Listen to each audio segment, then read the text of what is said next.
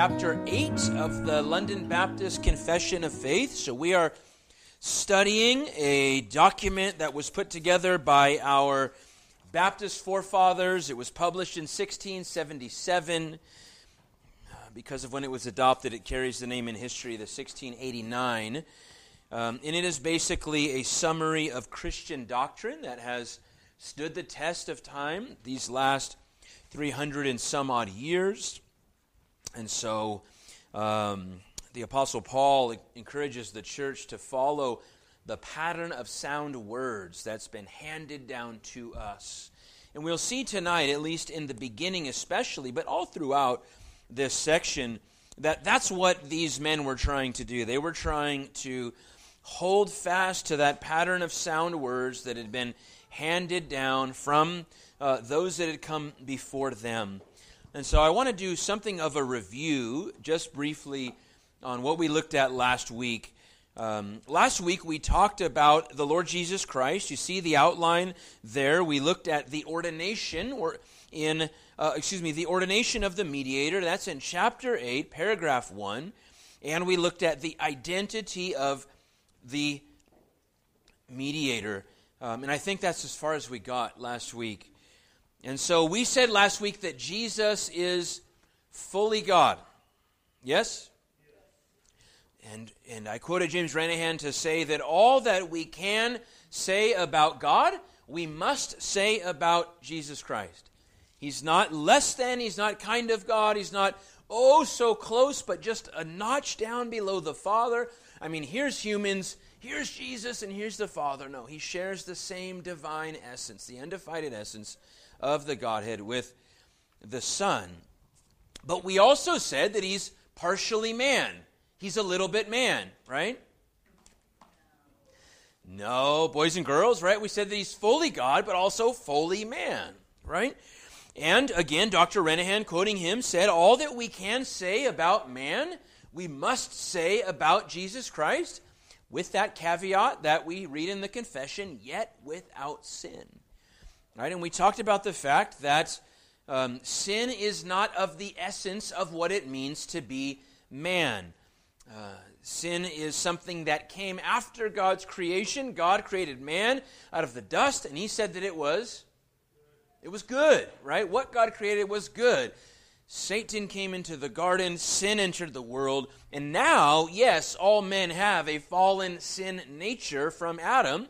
All men have Adam's condemnation and also his proclivity towards sin, um, but that is not of the essence of what it means to be a human being. And so Jesus is fully divine and he's also fully man. We, we threw out that fancy word, homoousios, and we said that Jesus is of the same stuff or of the same substance with the Father. He shares the same undivided essence with the Father and with the Spirit, and yet, the second person of the Trinity, God the Son, at the right time in history, uh, assumed to himself a human nature. So he is now one person. I got to get these numbers right. He is now one person with two natures, right? And we said very, very simply that a, uh, uh the, a person is a who and a nature is a what. And so if someone for some reason asked the question, What are you? You might say, Well, I'm a, I'm a human being. that's what you are. You are a, a human being. You are body and soul made in the image of God. But that's not who you are, right? You are you. You are your personality, your name, your identity. And so we said that Jesus is one who, one person, one Christ, and yet he is two whats, two substances, if you will fully God and fully man, two natures. Um, I didn't use this word. I don't think I brought out this word last week, but this is what we call the hypostatic union. Yes, the hypostatic union. So I want to read something to you. Um, it's it's a it's a, a statement from church history, and it's technically not a creed. It's called the Chalcedonian definition. And we want to trace our roots all the way back through all of the church, all of the faithful that have passed down truth to us, all the way back to the apostles, back to the Lord Jesus Christ. Amen? Uh, we don't stand isolated today in our day and say, we have it all figured out, all this doctrine, we just figured it all out on ourselves. No, we have been handed down truth, and so we want to, uh, we want to embrace that which has come before us. So in 431, there was a meeting in the church, or excuse me, I think it was, um, where am I here? No, I'm sorry. There was a council. I thought this was kind of amusing. Maybe I'm just weird. There was a council in 431 that forbade any new creed. They said, We've had enough. No more creeds. But these in Chalcedon, the Council of Chalcedon, wanted to make a statement about Christ and his person. So what they did is instead of issuing a creed, they affirmed the previous two creeds that had come before them, Nicaea and Athanasian Creed, and they gave a definition, a statement, and then they said again, and now no more creeds for real this time, no matter what. No more creeds. But I want to read to you this is what the church has historically confessed about the two natures of our Lord. It's called the Chalcedonian definition. I'm going to read the whole thing, it's not very long. Following the saintly fathers, this is written in 451. Following the saintly fathers, we, we, we all with one voice teach the confession of one and the same Son, our Lord Jesus Christ. The same perfect in divinity and perfect in humanity. The same truly God and truly man, of a rational soul and a body, consubstantial with the Father as regards to his divinity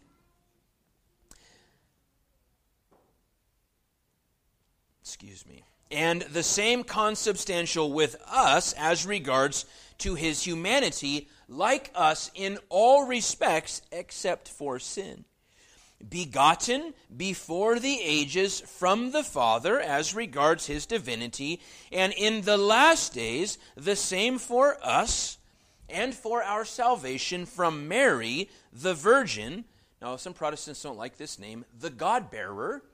Um, if we understand that rightly, it's okay to say Mary is the God bearer. She birthed the Redeemer, right? She birthed the mediator um, as regards his humanity. One and the same Christ, Son, Lord, only begotten, acknowledged in two natures, which undergo, remember last week we said no confusion, no change, no division, no separation.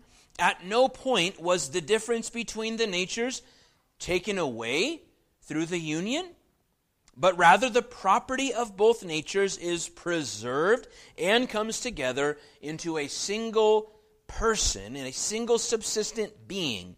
He is not parted or divided in two persons, but is one and the same, only begotten Son, God, Word, Lord Jesus Christ, just as the prophets taught from the beginning about him, and as the Lord Jesus Christ himself instructed us, and as the creed of the fathers handed it down to us.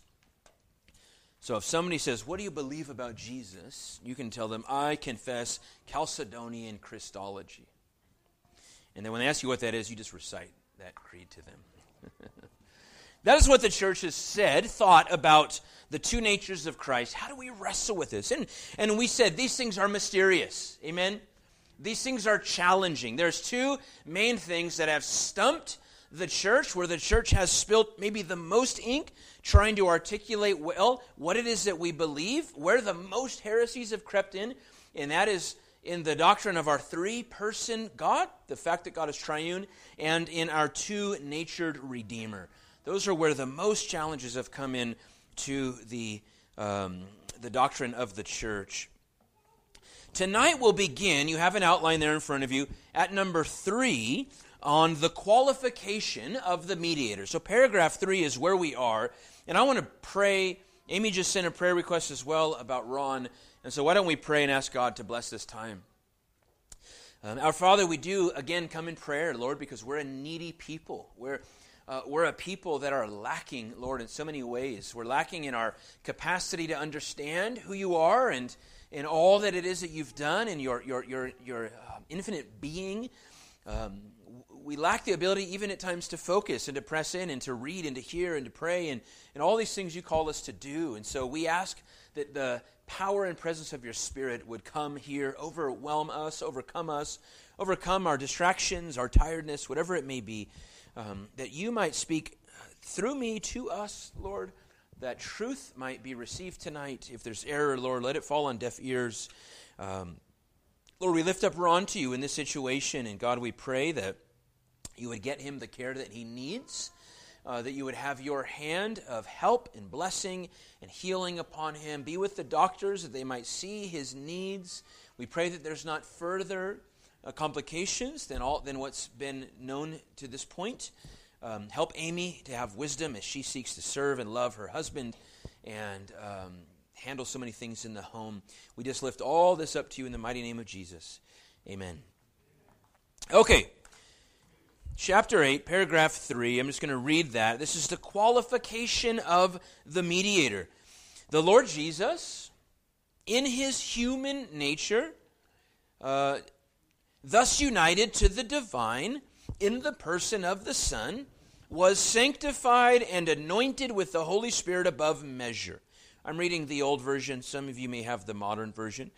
Having in him all the treasures of wisdom in knowledge, in whom it pleased the Father that all the fullness should dwell.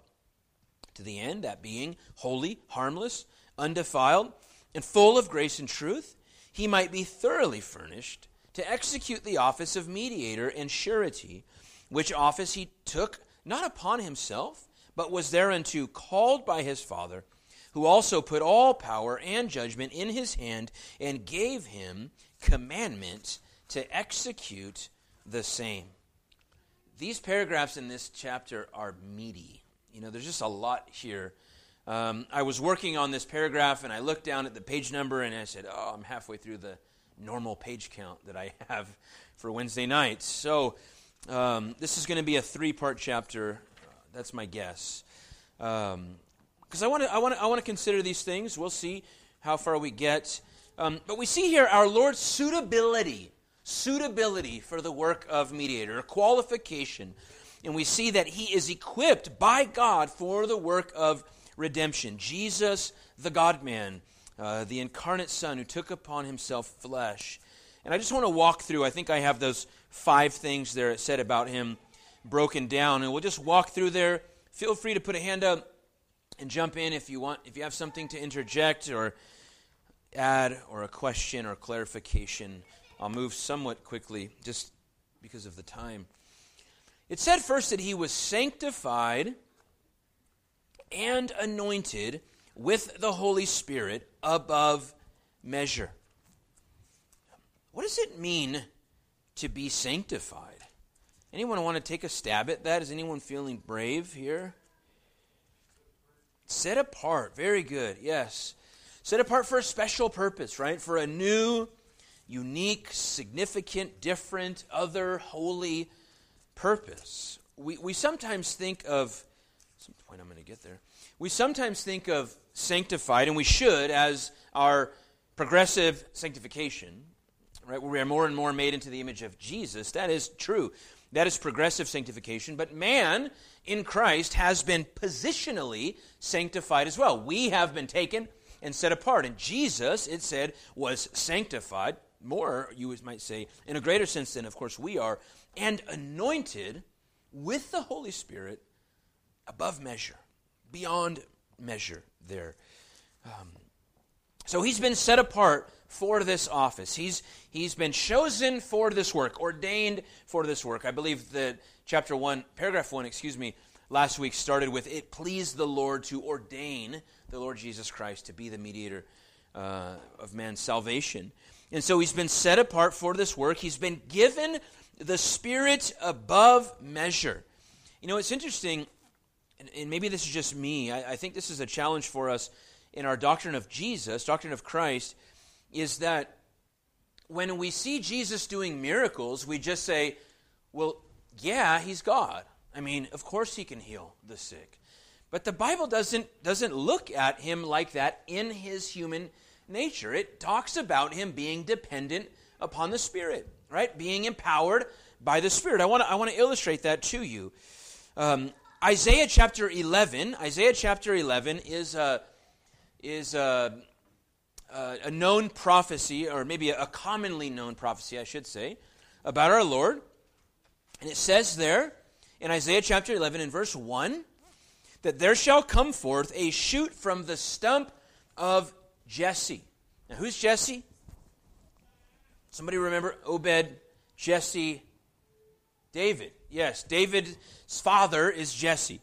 And so a, a, a, a shoot is going to shoot out from this stump of Jesse, that is from David's father's line, from his family. A branch from his roots shall bear fruit. Who is the branch? Jesus, yes, not Solomon, right, but Jesus. And this is what it says in verse 2 And the Spirit of the Lord, the Spirit of Yahweh, shall rest upon him. Notice what else? The Spirit of wisdom and understanding, the Spirit of counsel and might, the Spirit of knowledge and the fear of the Lord. I think those play into the coming points we'll look at, him having all the treasures of wisdom and knowledge. But I want to focus just on that statement that it says, The Spirit of the Lord shall rest upon him. When the mediator comes, when the Messiah comes, the Spirit will rest upon him. And then Matthew chapter 3, I'll move somewhat quickly.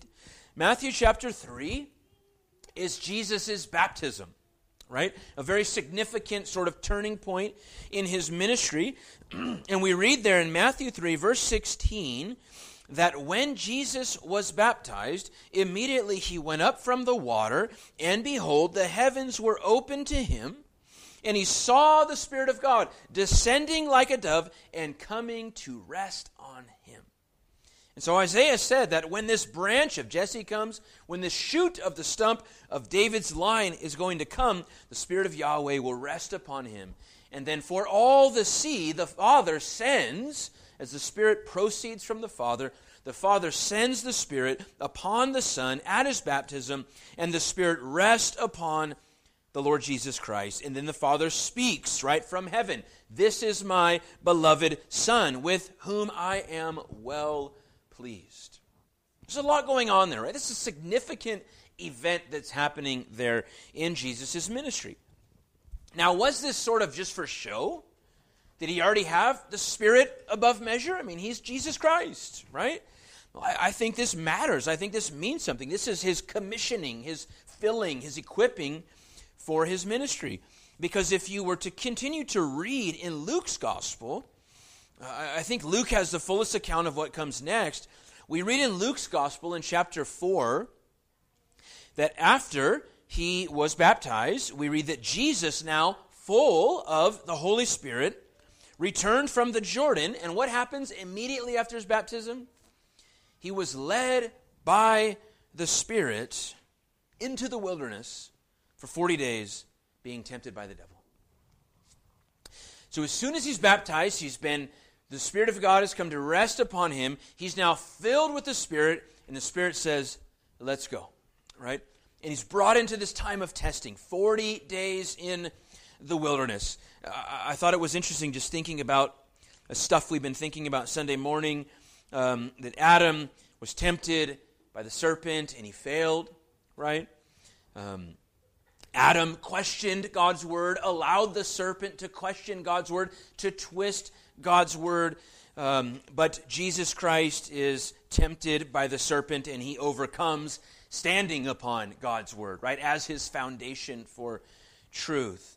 Um, so he's full of the Holy Spirit. He goes into the wilderness. He's faithful, obedient in our place. He does what Adam could not do, right? He overcomes the temptations of Satan. And then, Luke chapter 4, in verse 14, and Jesus returned after this time of testing in the power of the Spirit to Galilee. And a report about him went out through all the surrounding country.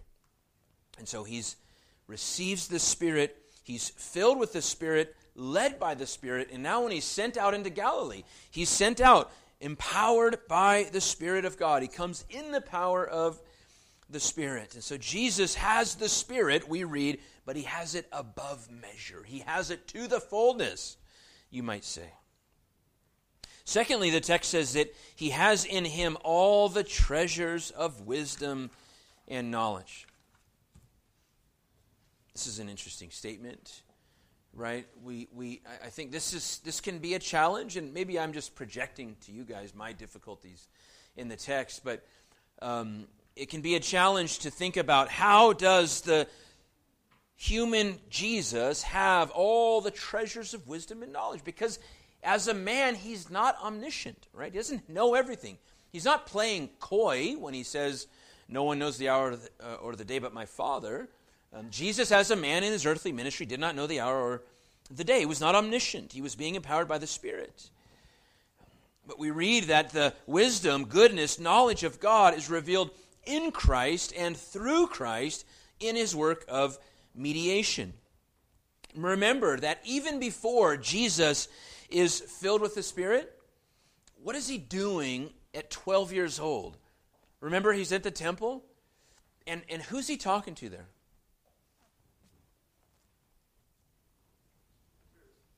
Pharisees, the rabbis, the teachers, right? And are they saying, Get out of here, you knucklehead youngster, you don't know what you're talking about? No, they're sort of like, Whoa, who's this kid? And how does he speak like this, right?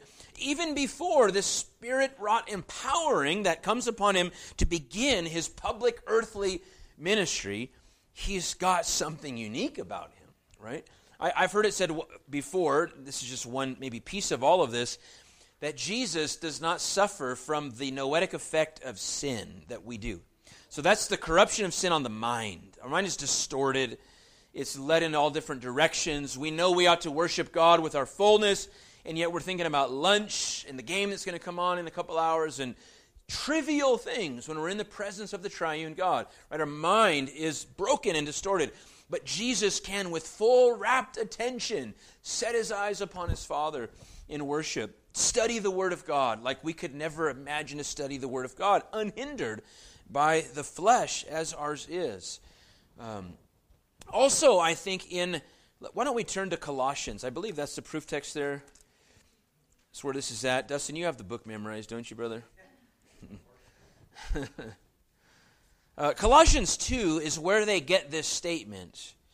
And I think there's more going on there than just Jesus' wisdom. But I want to be clear to say that Jesus is the wisest man that ever walked the earth. Amen? Without a doubt. Without a shadow of a doubt. Um, he's the wisdom that is personified in Proverbs chapter 8. That he is the wisdom of God. Um, but it's also the fact that he is the, the mystery, he, he, that he's been revealed in this mysterion uh, throughout the ages. So let me read Colossians 2 and 1. Colossians 2 and 1.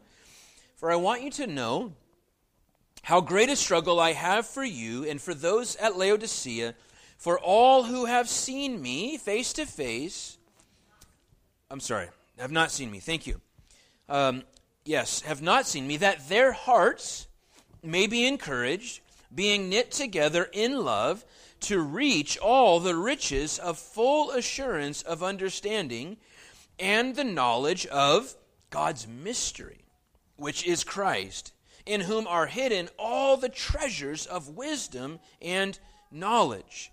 And so Paul talks about this mystery of the gospel that has been hidden for the ages. Augustine said that, that Christ or the gospel is concealed in the Old Testament and revealed in the New. And you may remember that when we studied the mystery of Christ, Sam Renihan's work, that we said that, uh, or he said that mystery is does not mean in the Bible something that's been in a dark closet, never to be known at all. He said it's a mode of revelation. It's, it's how God has revealed his Son through types and shadows in a mysterious way, but nonetheless, he has been revealed since the promise of the seed of the woman in Genesis chapter 3 and 15. And so here, these people, Paul is praying that they might have the knowledge of God, have full assurance and an understanding of the knowledge of God. And he says that in Christ, in the Messiah, is hidden all of the treasures of wisdom and knowledge. All that God has been doing and is doing has now been manifest and revealed in the person of Jesus Christ. And then we read in number three there in your handout it pleased the Father that all fullness should dwell in him. All the fullness should dwell. So God blesses the Son beyond measure. He's thoroughly furnished, as it says, for the task of our mediator and redeemer. He's thoroughly equipped. Number four, to the end, that being holy, harmless, and undefiled. Holy, harmless, and undefiled. They're, I, I believe they're sort of echoing a, a verse from the book of Hebrews. I believe it's 726.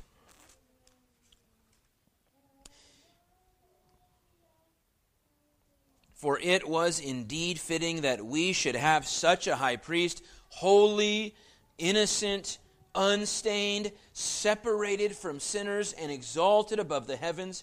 He has no need, like those high priests, to offer sacrifices daily for his own sins and then for those of the people, since he did this once for all when he offered up himself. For the law appoints men in their weakness as high priests, but the word of the oath, which came later than the law, appoints a son who has been made perfect forever. So Jesus is untainted, untarnished, and untouched by sin. Amen? Perfectly spotless. Not only did he not sin, but he could not sin. Now, some have grappled with this. I have a quote there from Kevin DeYoung. This is called the doctrine of Christ's impeccability. It says there the doctrine of impeccability states that Christ was not only sinless, he was unable to sin. As the incarnate Son of God, Christ faced real temptations, but these temptations did not arise in Christ due to sinful desires. Christ was not only able to overcome temptation, but he was unable to be overcome by it. There's some grappling there for us, for sure, to say, well, because the first response you might have in your mind is, well, then the temptations don't seem to really mean anything if we're saying that he couldn't actually sin. Um, but as he wanted to say there, he faced real temptations. They did not arise out of the evil of our heart, where our temptations come from, right? He was tested externally. He dealt with all the things that we experience, but he was he was impeccable in his life. He never had a, a thought just for a minute of sinful anger. I mean, can you imagine that? He was never, as a child, annoyed at his brother and just said something foolish to him. He never rolled his eyes at his mom. see that way too often from one of my little ones lately. uh, but it's an, we just do that, right? It's just like, oh gosh, here we go again. Now you're telling me this. He never did that. He never dishonored his parents one single time. Never once. Um, and he was full of grace and truth. Full of grace and truth. I, I, like how the Bible puts these together because we, we want to see that these two are not at odds with each other, right? It is not, it's not grace or truth. I'm either going to be kind and loving and gracious or I'm going to be about the truth, but you can't have both. Is that what the Bible presents to us? Not at all right? It is, it is unloving to not live according to the truth and to not teach the truth and to not hold others accountable to the truth. It is ungracious to leave someone in their folly and in their sin. So Jesus has these in his fullness, full of grace, full of truth, that he might be thoroughly furnished for the task of mediator. And not only is he given the power and the authority and the office, the calling to save, but he's also given power to bring judgment. And he's given a, a command, the confession says, to execute that judgment. So Jesus is the Savior. Amen? Praise God for that. But he is also the judge. He will judge men, and he will be good to judge men in their sin as they've been given opportunity to come to him in repentance. So we're moving on then to number four. Can I pause for just any interaction that you might have, any thoughts or questions?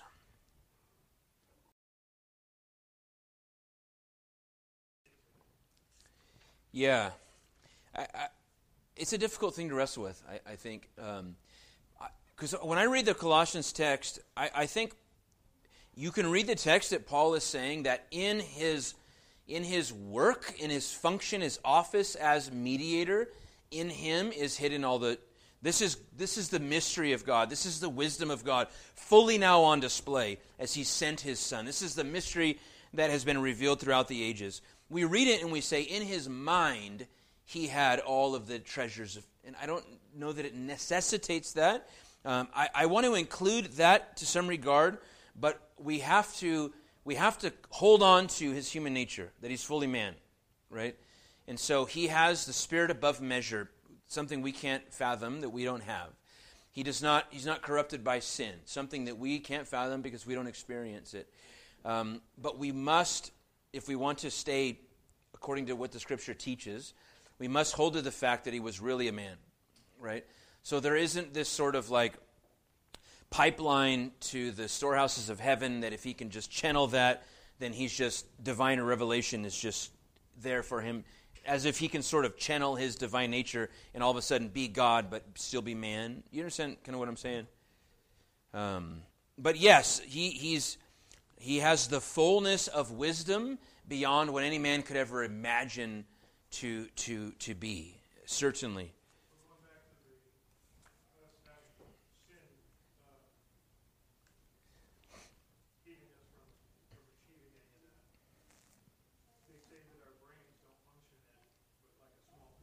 Yeah. It's interesting to think about. Yeah, yeah. That's that's something to ponder. no, no, no. I'm no. I'm. It's weird, right? Like when you just just from a just an observation, like what, we use ten percent of our brain. Like it's just strange, you know. But yes, what, what was happening with Adam and Eve, what was happening with before the fall, what is happening with Christ as a man, you know, it's, a, it's incredible to even just ponder. Um, and we'll be released from that, right, one day. The curse will be reversed. Um, so we will be able to think without sin. We'll be able to worship God unhindered by sin. I can't imagine what that's, what that's like, uh, but I long for that day. And so we see next in his work, unless there was another comment. The work of the mediator, and we will not get through all of these because we're covering here 4 through 8. Um, but we see his work accomplished in paragraph 4, in his humiliation and in his exaltation.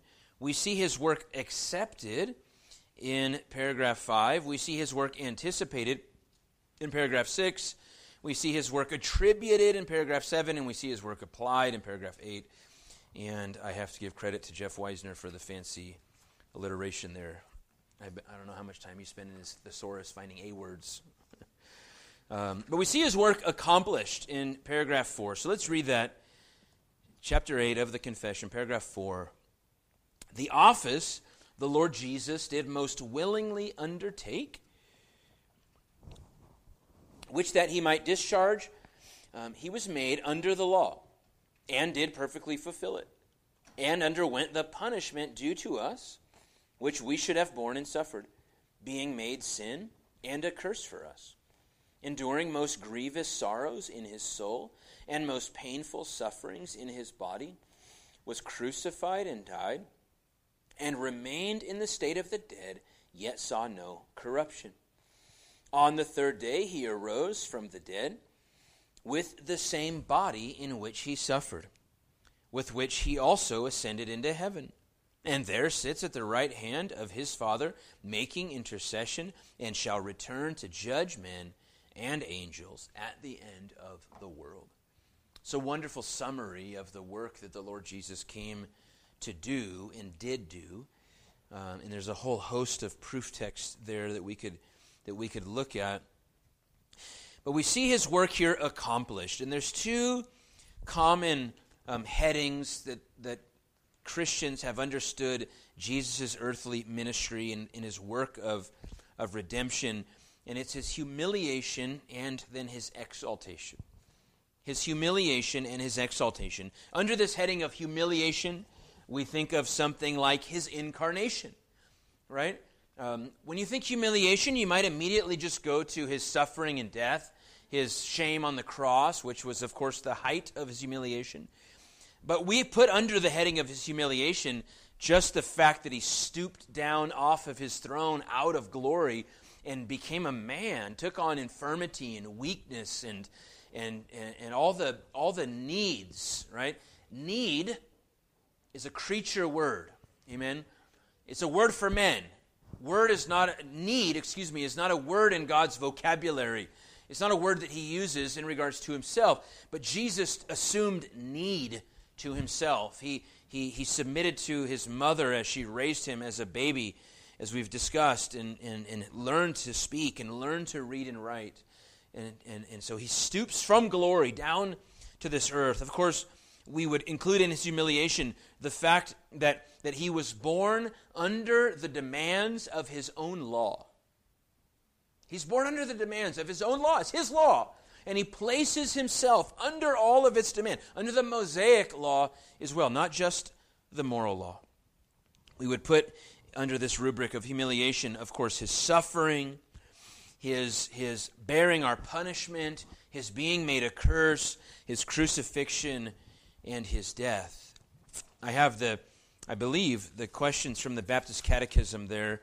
Um, wherein did Christ's humiliation consist?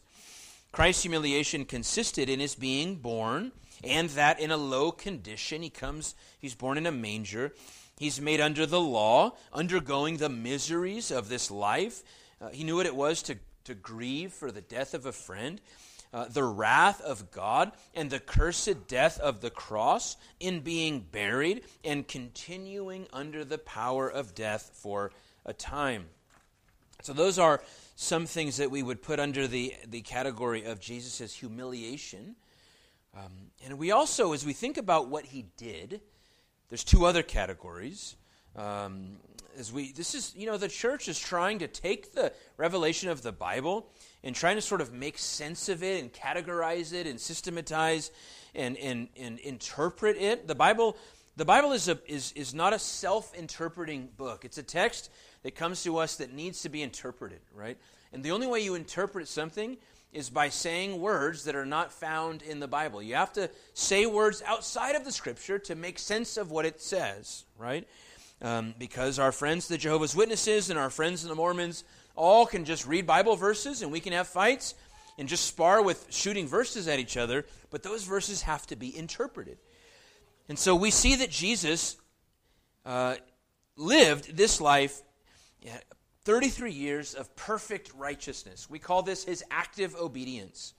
Galatians chapter 4 and, and verse 4 says this When the fullness of time had come, God sent forth his Son, born of woman, born under the law, to redeem those who were under the law, so that we might receive adoption as sons.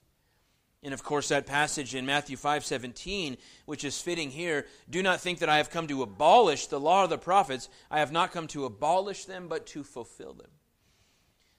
And so Jesus actively obeyed every aspect of the, the Ten Commandments, but also the whole law of Moses, the whole ceremonial law, the whole judicial law, the whole civil law.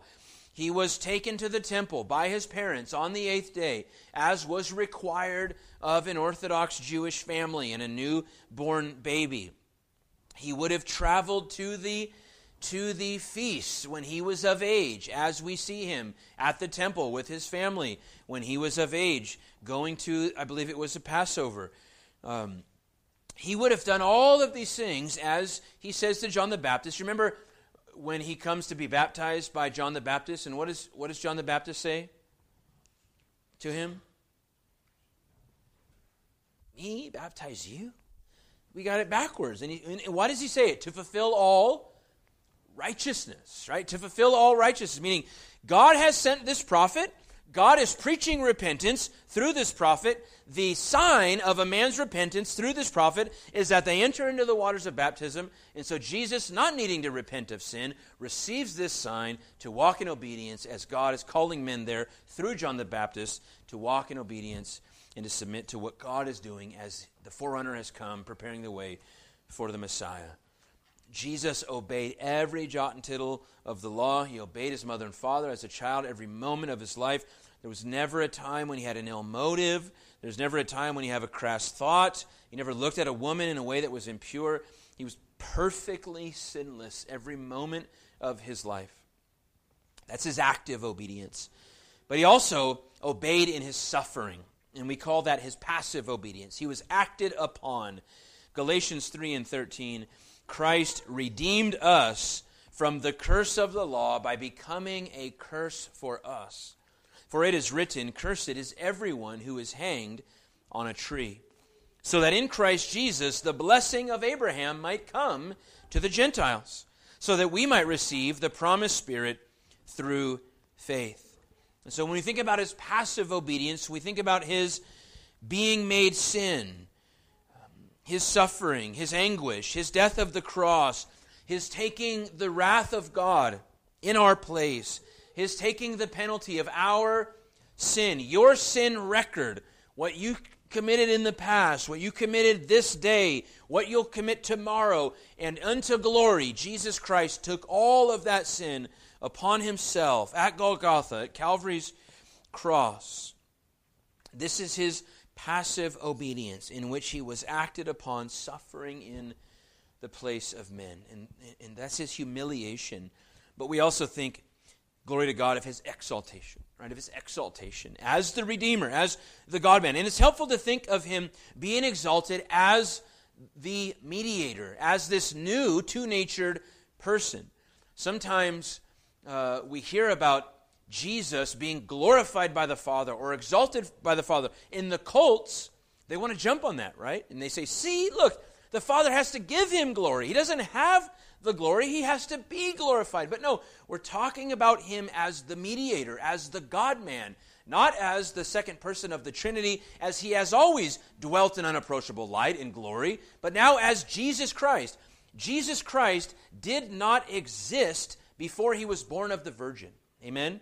The second person of the Trinity existed, but Jesus, the man born in Nazareth, did not exist until he the, the right time came galatians chapter 4 when the fullness of time had come god sent forth his son to be born of a woman. There two natures are united in one person and it is that person jesus christ the god man who is exalted by the Father. As he says in Philippians 2, he will give him a name. At the name of Jesus, he gives him a name that every knee will bow before and every tongue will confess that he is Lord. Jesus always was Lord, right? He's always been God. He's always been worthy of worship. But now, this one that's been given a name that's above all names, he is worthy of worship and he is exalted. Baptist Catechism says, Where consisteth Christ's exaltation? Christ's exaltation consisteth, consisteth in his rising again from the dead on the third day, in ascending up into heaven, in sitting at the right hand of God the Father, and in coming to judge the world at the last day. So God vindicates his Son, amen, when he raises him from the dead. I want to read from, uh, I don't have it in my notes, but Romans chapter 1 has a wonderful statement about Jesus being raised up, lifted up, that it being God's declaration of, of vindicating his son, receiving his sacrifice, receiving what he has done in the place of sinners. Um, so, Romans chapter 1 Paul, a servant of Christ Jesus, called to be an apostle, set apart for the gospel of God, which he promised beforehand through his prophets in the Holy Scriptures concerning his son, who was descended from David according to the flesh, according to his human nature. He was David was his great great great grandfather and was declared to be the son of God in power according to the spirit of holiness by his resurrection from the dead. And so God is making a statement as he raises Jesus from the dead. All the powers that be on this earth and all the powers and principalities of hell coming up against his son, and then he dies, and it seems that the serpent has bruised the, the, the seed of the woman, and he has won the victory, and Jesus victoriously rises from the dead on the third day, confounding the hounds of hell and he ascends and he sits and he rests at the right hand of his Father. And there's four things we read here about his exaltation. Firstly, that he ascended into heaven. No one just waltzes into heaven. Amen. Uh, no one just goes and knocks at those heavenly gates and says, "I'm here. Let me in. I've found the escalator up to glory, and I'm ready to. I'm ready to enter in." I want to read to you from Psalm 24. Glorious, glorious text. Who, David says, who shall ascend the hill of the Lord, and who shall stand in his holy place? It is he who has clean hands and a pure heart, who does not lift up his soul to what is false, and does not swear deceitfully. He will receive blessing from Yahweh and righteousness from the God of his salvation. Such is the generation of those who seek him, who seek the face of the God of Jacob. So David's asking this question Who's going to ascend God's mountain? Who's going to stand in the holy place of God? Who can do that? And he says, It's the one that has clean hands. It's the one who has clean hearts. It's the one who has not lifted up his soul to what is false. And now we hear this pronouncement. We hear this command in verse 7 Lift up your heads, O gates, and be lifted up, O ancient doors, that the King of glory may come in. And I love, I think it was Neil Stewart the angels are sort of whimpering at the door. Who, who is this King of glory?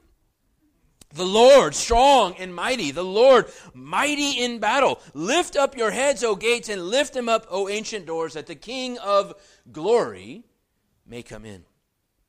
This is the glorified, risen, and now ascended mediator taking his seat, number two, sitting at the right hand of the Father. And that, that that, that seat is a place of authority, it's a place of rest, it's a place of acceptance, right? If Jesus comes back into that heavenly courtroom having failed, the Father doesn't say, My son, come sit at my right hand, but he receives the work, he receives the offering that Jesus has made for sinners, and he sits down at the Father's right hand. And we read that he always lives there to make intercession, right? We call this his current session. He is interceding for the saints. Beloved, it's an incredible, incredible reality to, to think about that the Lord Jesus Christ, the mediator, the one who was crucified and died, forever united, uh, one person in two natures, appeals to the Father on your behalf according to the merit of his work, his righteousness, comes to God and says, This is my Son. For him I died. For him I shed my blood. He is clean in my sight. And this same mediator, we read in his exaltation, will return as the judge. Fully being vindicated there by God as he stands against his enemies, vanquishes his enemies with the word of his power. What is it? What, it, what, is, what was it that Luther said as we sing, uh, Mighty Fortress is our God? One small word, one single word shall fell him. I mean, he doesn't even have to say it, he just thinks it, and his enemies are, are laid on their backs, as that scene when Jesus is being arrested, and they ask him his name, and he says, I am, and they whoosh, blown on their backs simply by his words. And, and, and thankfully for them, on that day they were able to stand. But on the day of judgment, no man will stand against this king. James Renihan says here the eternal Son of God, having assumed a true human nature, has worked is working, and will bring his labor to consummation at the last day. Praise God for that. Uh, any thoughts there? I have one more that I want to look at tonight, number five.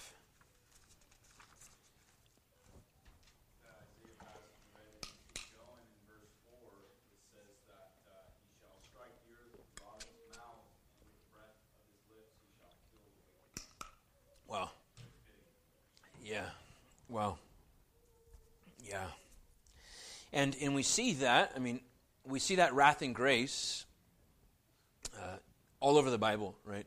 Side by side, that he's coming, the Spirit of the Lord is upon him, and yet he's coming as a righteous judge, right? He's coming to lay his enemies low. And so he, he, he the call is repent, right? Repent of your sin and idolatry. Turn to Jesus Christ, the only mediator between God and man.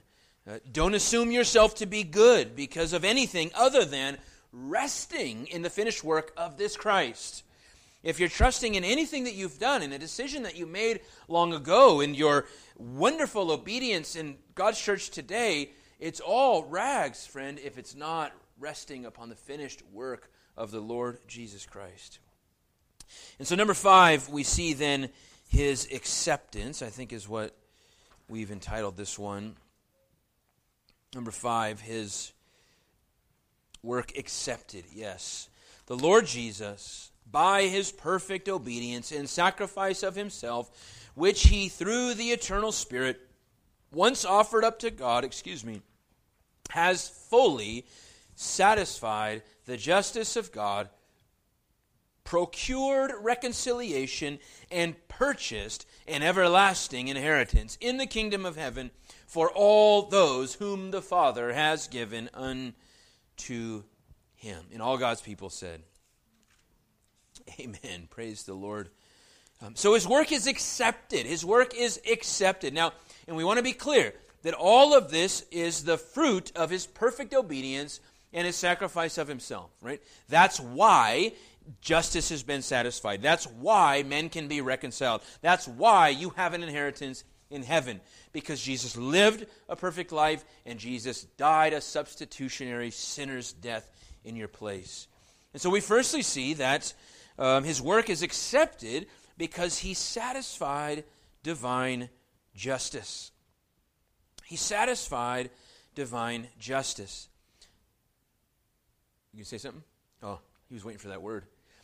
The, fact the fact of the resurrection, the fact of the ascension, and the fact of the current session at the Father's right hand proves that Jesus' life and death were accepted by the Father as a satisfactory offering to atone for the sins of his people. A couple texts, Hebrews 10:14, for by a single offering he has perfected for all time those who are being sanctified. So his offering of himself was sufficient. It was satisfactory to perfect all people that he would redeem for all time. Romans 3:25 whom God put forward as a propitiation by his blood to be received by faith. This was to show God's righteousness, because in his divine forbearance he had passed over former sins. It was to show his righteousness at the present time, so that he might be just and the justifier of the one who has faith in Christ. This is the dilemma of the Bible, the puzzle or the riddle of the Bible. How can God be just, a righteous God, and justify ungodly men? Right? This, this is a contradiction. This is a logical fallacy. He's either righteous and would never justify a wretched sinner, or, or he is either unrighteous as he's justifying these ungodly men. Um, but he used a word there, that P word, propitiation, and it means simply averting the wrath of God by the offering of a gift. That's sort of the basic substance of it. But when we think about Jesus propitiating the wrath of God, it is a turning away of the wrath of God. Christ, once for all sacrifice, being the provision, being the offering that placates the wrath of God, the justice of God. All that to say, justice is satisfied when Jesus dies on the cross. Amen? God's justice is satisfied. His wrath is placated. His wrath is turned away. That means that for you, um, the only thing that keeps you from God's white hot burning wrath is Jesus' work of redemption. Amen. And if you don't have that, if you're not covered by his blood, then his wrath burns for you. You are a child of wrath. But if you have been washed by the blood, if you have trusted in Jesus Christ, then his wrath has been turned away. There is no longer wrath to be poured out upon you because it was wrung out and exhausted upon Christ. Jesus drank the cups down to the very last dreg. Secondly, we see here that he has reconciled men to God reconciled men to God. Paul writes to the Colossians, Gentile believers, and he says this to them in 121 You who once were alienated and hostile in mind, doing evil deeds, he has now reconciled in his body of flesh by his death in order to present you holy and blameless and above reproach before him. So Paul says, You were aliens.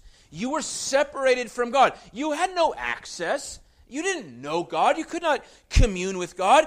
You were hostile in your mind. You were doing evil deeds. And Jesus, in the body of his flesh, by his death, has reconciled you to God. He has, he has, he has brought two parties together that were at odds, that had enmity. He has restored that fellowship. Ephesians 2.12 as well. Remember that you were at that time separated from Christ. Now, I think there may be some double reconciliation going on here.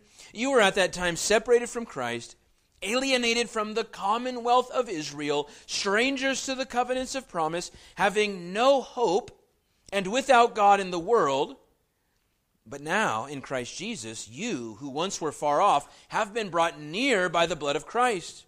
For he himself is our peace, who has made us both one, Jew and Gentile, and has broken down in his flesh the dividing wall of hostility by abolishing the law of commandments expressed in ordinances, that he might create in himself one new man in the place of two, so making peace, and might reconcile us both to God in one body through the cross, thereby killing the hostility.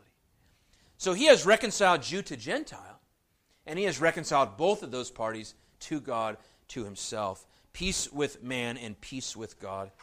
And Paul in 2 Corinthians 5, all this is from God, who through Christ reconciled us to himself and gave us the ministry of reconciliation. That is, in Christ, God was reconciling the world to himself, not counting their transgressions against them, and entrusting to us the message of reconciliation. And finally, and thirdly, as his work is accepted, we see that men have been granted an inheritance. You and I have been given an inheritance. Far better inheritance than if our grandfather was Scrooge McDuck or Bill Gates or whoever else has a pile of money. But we've been given an inheritance that is imperishable. Amen? It is undefiled. It's being kept in heaven. Listen to Psalm. Mm, I don't think that was Psalm 33. That was 37. Listen to the Psalter. For the evildoers shall be cut off but those who wait for the Lord shall inherit the land. In just a little while, the wicked will be no more. Though you look carefully at this place, he will not be there, but the meek shall inherit the earth and the la- inherit the land and delight themselves in abundant peace. Peace is coming to God's people. The wicked one day will be no more. And of course, we have to read here 1 Peter chapter 1 as we think about our heavenly inheritance bought by the Lord Jesus Christ. 1 Peter 1 and 3 Blessed be the God and Father of our Lord Jesus Christ. According to his great mercy, he has caused us to be born again to a living hope through the resurrection of Jesus Christ from the dead to an inheritance that is imperishable, undefiled, and unfading, kept in heaven for you who you are by God's power being guarded through faith for a salvation ready to be revealed in the last time. And in this you rejoice. In this you rejoice. And we do rejoice. Amen? We do rejoice. And so the Father has accepted the offering of His Son, He's accepted His life in our place because we are, are, are sinners. We need a, a righteousness, right? It's not, it's not enough that we be forgiven. We need to be positively righteous to be accepted by God. And will never, will never, it can never happen, right? And so Jesus' life, his act of obedience, has been imputed to us. We receive his righteousness so that we are positively righteous in God's courtroom. But there was also a penalty that had to be paid for sin. And Jesus took the wrath of God, took that penalty in our place, so that we on that day might be received and accepted in the sight of God. We might be allowed into his holy presence through the merits of Jesus Christ, our mediator, that we might stand there and worship God in all of his fullness. Amen.